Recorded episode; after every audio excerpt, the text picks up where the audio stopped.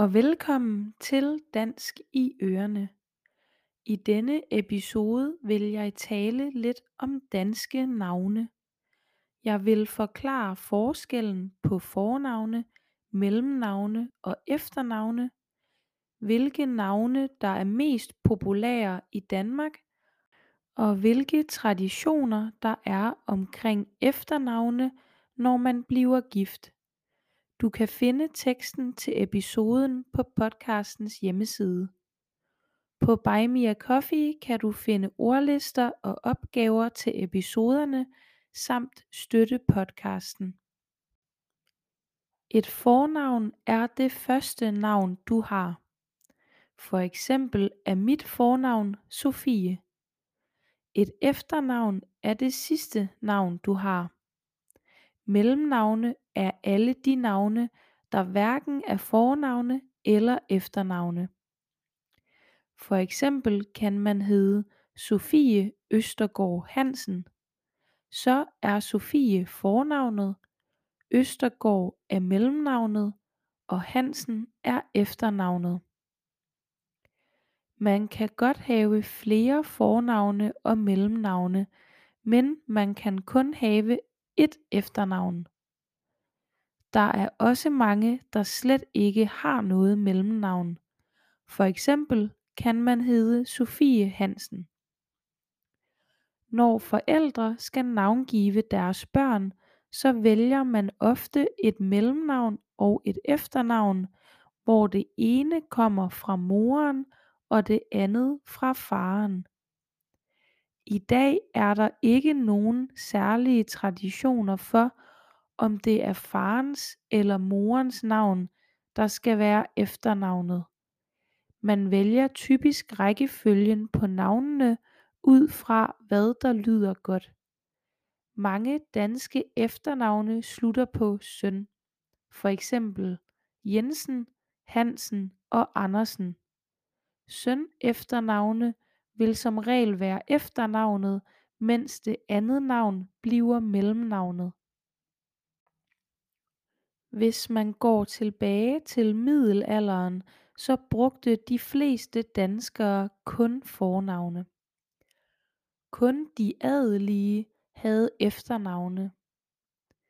I år 1526 gjorde den danske konge det faktisk til lov, at adelige familier skulle have et efternavn.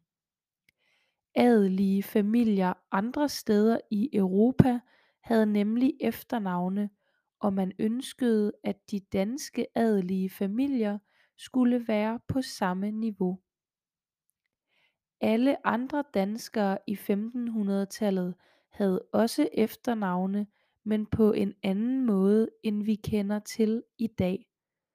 Forældre kunne blandt andet vælge at bruge farens fornavn og bruge det som efternavn til deres børn.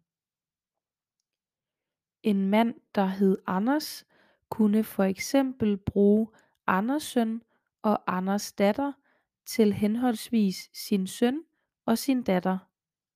Andre fik tildelt et efternavn efter deres arbejde. For eksempel kunne man hedde Anders Smed eller Jens Bager.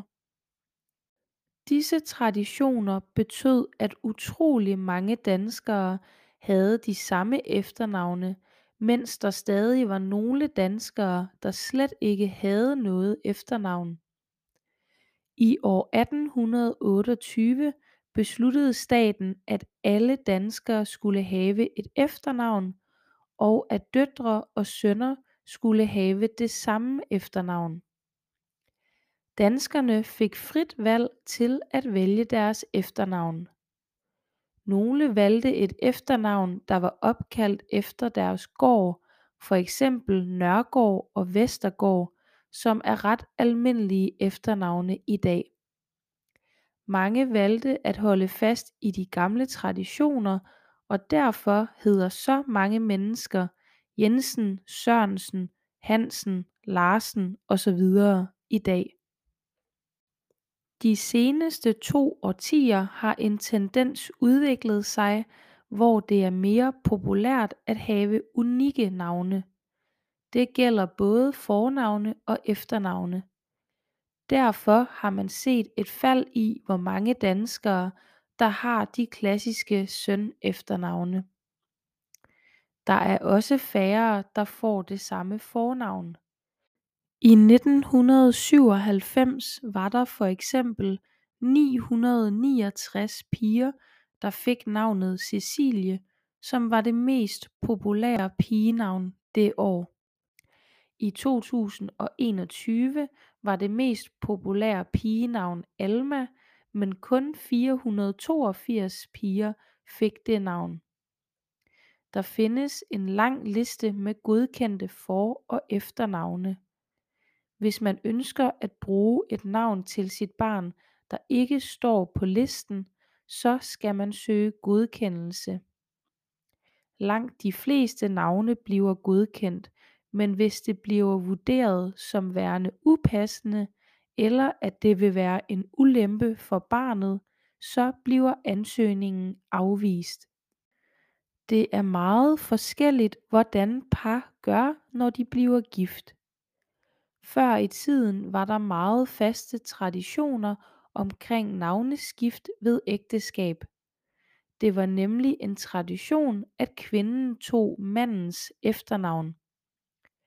I dag er det helt normalt at manden og kvinden tager et af modpartens navne men samtidig beholder et eller flere af sine egne.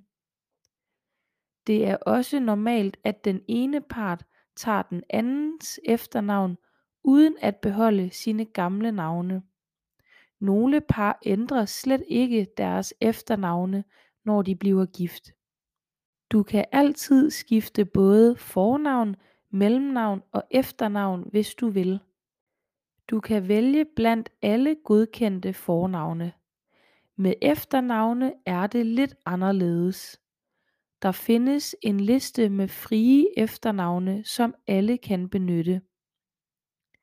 Hvis et efternavn er sjældent og mindre end 2000 personer har efternavnet så er det et beskyttet efternavn.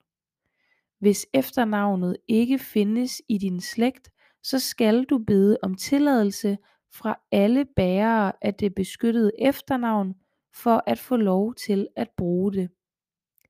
Det koster 518 kroner at ændre sit navn. Det var alt for denne episode.